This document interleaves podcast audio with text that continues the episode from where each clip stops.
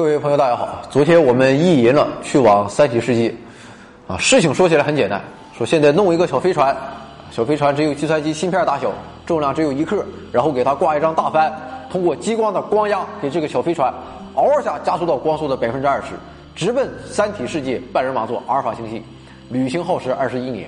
飞船通知到了后，啊，迅速刺探敌方情报，再用四年时间把信息传回地球。而且这还不是空想，因为相比于科幻小说中的核聚变动力飞船、反物质飞船而言，帆动力星际飞船更为现实。因为现在啊，已经有几十颗帆动力卫星进入了轨道，NASA 的一颗十二千克重的太阳帆立方体卫星也将在二零一八年执行小行星的开发的探路任务。啊，还有一颗具有八十米太阳帆的卫星啊，现在正计划去往月球轨道开展长期的探测任务。那么现在，俄罗斯超级富豪尤里米尔纳已经注资一亿美元，集合了一大批智慧、疯狂、偏执的科学家，开始干了。他们计划用十年时间进行研发，十年时间进行建造。但是客观的说，现在的突破射星计划还只是一份战略图样啊，而图样一般是图样的。那么这份计划的实施难度就可想而知，还有太多的难点需要去突破，而这些难点的攻克必将引领人类走进新的太空探索时代。那么这些壁垒都是什么呢？啊，现在又计划怎么去解决呢？我们接下来就来聊一聊这些问题。第一个问题就是，这个飞船你打算怎么建？飞船是这次任务的核心，一克重，而且卫星该有的功能它都有，啊，这可不简单。一个合格的探测器，它主要有这么几个部分啊：供电组件、处理器、推进器、通信系统和传感器等。那么现在随着计算机技术的发展，可以说处理器和传感器不成问题。而且研究人员已经开发出了不到一克重的二百万像素的摄像头。现在主要的难点是供电组件，在黑暗的星际空间里，太阳能肯定是指望不上。那么现在最现实的想法，就是在太阳帆上涂上光伏涂层。那么这样飞船抵达目的地后，就可以利用半人马座阿尔法星系两颗恒星的光。但是巡航阶段怎么办？你正处在太阳系和三体星系之间的时候，也需要能量供应。现在能想到的只有两个办法。一个是利用不衰变的放射性发电机供电，但是这个系统估计得好几百 G，所以不可能。另一个方法是利用放射性电池，心心脏起搏器用的就是这个东西，小倒是小，但是电量不行啊！你想，它要是电量大的话，那放身体里估计心脏早飞了。所以目前来看，飞船建造确实难。二零一四年，科学家曾经尝试在轨道中放置一百零四个五克重的微型卫星啊，但是由于通信问题啊。这一百零四个哥们儿一个也没有飞出去，那么现在二零一七年他们打算重新试一下，啊，所以今年看看效果吧。第二个问题就是激光难题，想的是不错，用激光光子的辐射压力推动太阳帆，但是探测器要想达到百分之二十的光速，激光功率必须达到一百吉瓦才行，一吉瓦等于一百万千瓦，也就是激光功率一亿千瓦，你这这不疯了吗？那么现在大部分核电站的核反应堆啊，也才只有一百万千瓦。那么突破射星计划成员认为啊，这个问题好解决啊，他们打算用许许多多小功率激光器组成一面激光网，最后把不同的激光器合并成一条啊，直射太阳帆。现代科学家已经可以制作千瓦级的激光器，那么凑够一亿个就行了。但是问题显而易见，一亿个虽然占地面积不会大到九百六十万平方公里，但是也绝不会小了，几亩地啊是肯定放不下的。而且还要考虑能量来源问题。那么现在科学家为了尽可能的节省能源，也在考虑回收被太阳帆反射回来的光子。啊，我觉得这个场面一定很壮观。不只是地面的激光器，那么飞船上天后啊，也许几年时间内我们都能看到它的反光。这种感觉说不定很美妙啊！以后就可以跟儿子吹吹牛逼了。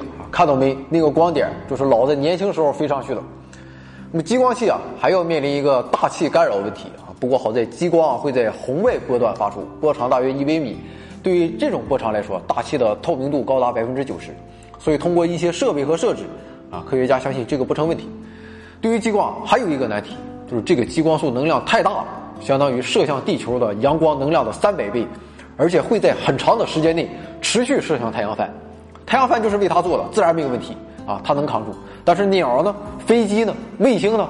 跳伞的同志呢？我们现在想到的办法是利用雷达来随时控制激光束停止，望远镜也可以用来监控，啊，但是就怕东西太多了，激光束能量释放连续不起来，所以还需要进一步的研究。那么第三个问题就来了，我们刚说完太阳帆没问题能扛住，关键是它怎样来扛住？能量如此巨大的激光束，太阳帆哪怕只接收了百分之一的能量，都有可能燃烧起来。我们现在想到的办法是，在太阳帆纤薄的镀金属塑料膜表面涂上多层的电介质，啊，给太阳帆设计一个近乎完美的镜面，使其能反射接收光的百分之九十九点九九五。嗯，这个方法是没问题，但是重量问题又来了。啊，这个太阳帆它不能太重。那么现在一面一微米厚的太阳帆重六百克，虽然很轻，但还是计划要求的一百微重，所以还需要减轻厚度，啊，但是不能过分减少。为了保证反射率，电介质的厚度必须达到激光束波长的四分之一。目前来看，唯一的解决办法就是纳米技术。那么太阳帆还存在一个问题啊，由于加速度啊和转向的原因，帆会变形。那么帆一收缩，接受的面积就小了，这样速度又上不来了。那么这一点现在可以通过让太阳帆自转来解决，利用离心力保持帆面的张力。但是怎么让它转起来？第四个问题是，在穿越太阳系的时候，飞船怎么避免碰撞？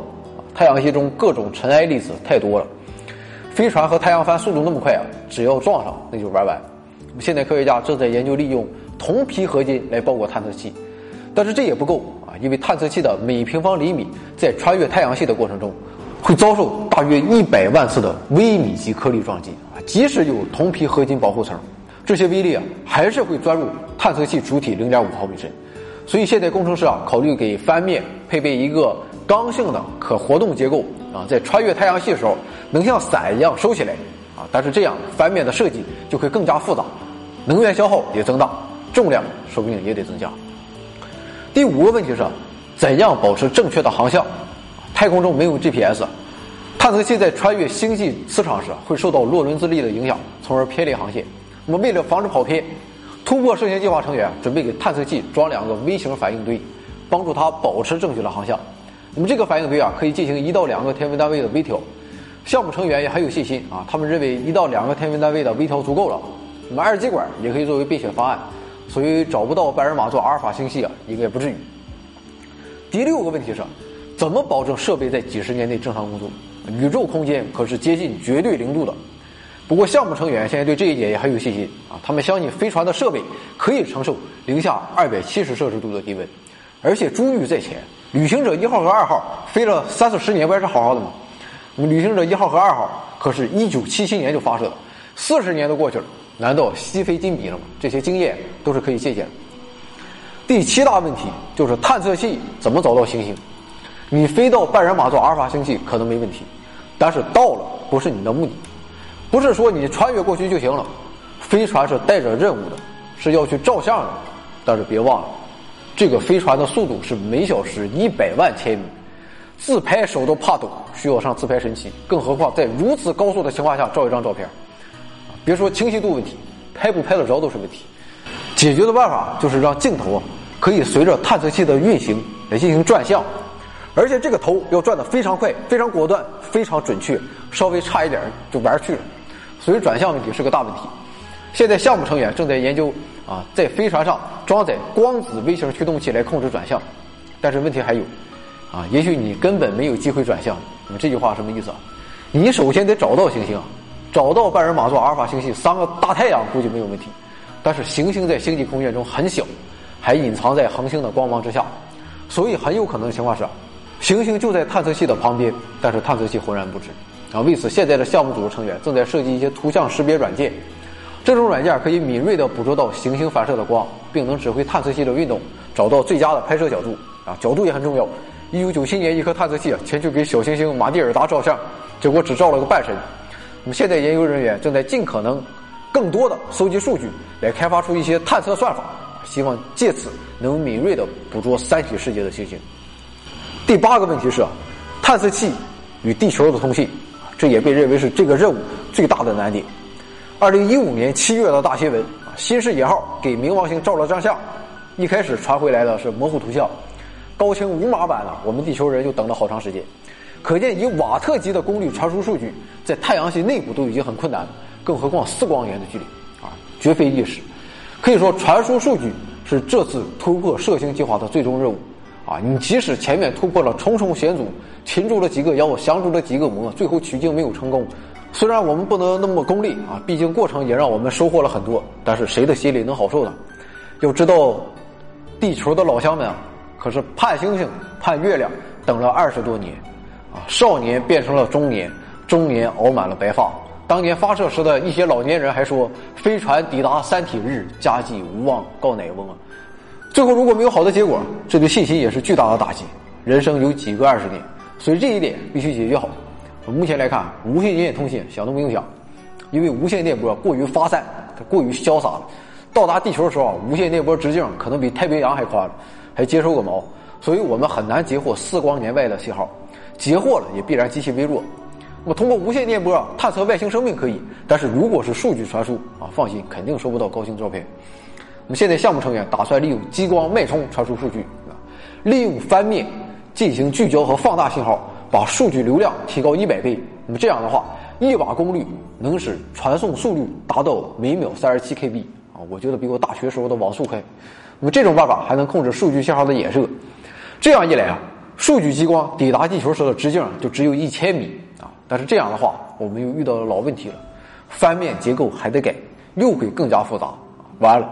又要增重了，所以挑战巨大。好了，现在飞船发送的数据回来了，我们遇到了第九个问题：怎么接收信号？啊，项目成员认为啊，我们发送探测器的激光网，同样也可以作为啊接收数据的望远镜。那么在接收信号的时候，激光网会变成一个巨大的网状天线。那么这时候要去除射出激光束的放大器，啊，替换以传感器。那么这种方法经过实际证明是可行的。二零一三年，NASA 喷气推进实验室用类似的传感器接收到月球大气与粉尘环境探测器从月球发回的激光数据，啊，这是首个尝试用激光进行远距离通信的实验。不过传感器的灵敏度还需要提高，啊，因为经过这样一场四光年的旅行后，携带珍贵数据的光子可能早已经所剩无几了，啊，好在项目组还有十年时间。最后一大问题就是未知的风险。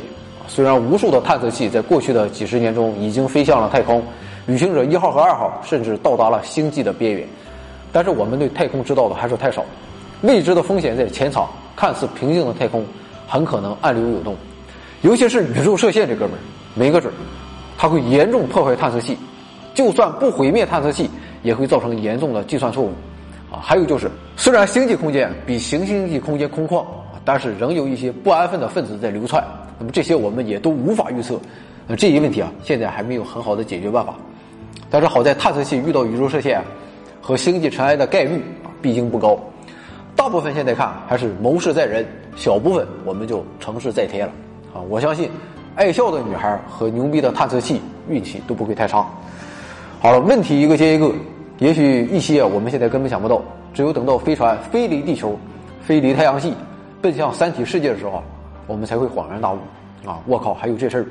我们也不知道在三体世界等待我们的会是什么，也许是空无一物的死寂，也许有低等生命形式存在，也许有高等智慧生物存在。三体人也许同我们差不多，也在苦恼于恐怖主义、环境危机和核聚变怎么玩啊，说不定也在等待我的微型探测器怎么还不到太阳系啊？啊，这个星系居然只有一个恒星，貌似有几个行星我们能去转转，啊，他们也许是友善的。也许正在磨刀，手正痒痒，我们正好去自投罗网。但是不论怎样，我们人类就是这样，明知道门后面隐藏着未知的恐惧，我们依然挡不住推开一扇门的冲动，因为门后是我们的未来，未来是未知的。也许推开这扇门，我们就走进了宇宙的黑暗森林，但是未来也是美好的，因为只有推开一扇门，我们才能走进更真实的未来，我们才能超越自我。当然，所有的预测现在都为时尚早。所有的谜底也只有四十四年后才会揭开，但愿那时候七十多岁的我能够见证这一切，见证人类的未来。长篇科学节目《回到二零四九科学脱口秀》每周五更新，《科学新闻联播》每天更新，优酷视频、腾讯视频、AC Fun 都有我们的视频节目，让我们一起改变自己，改变世界吧。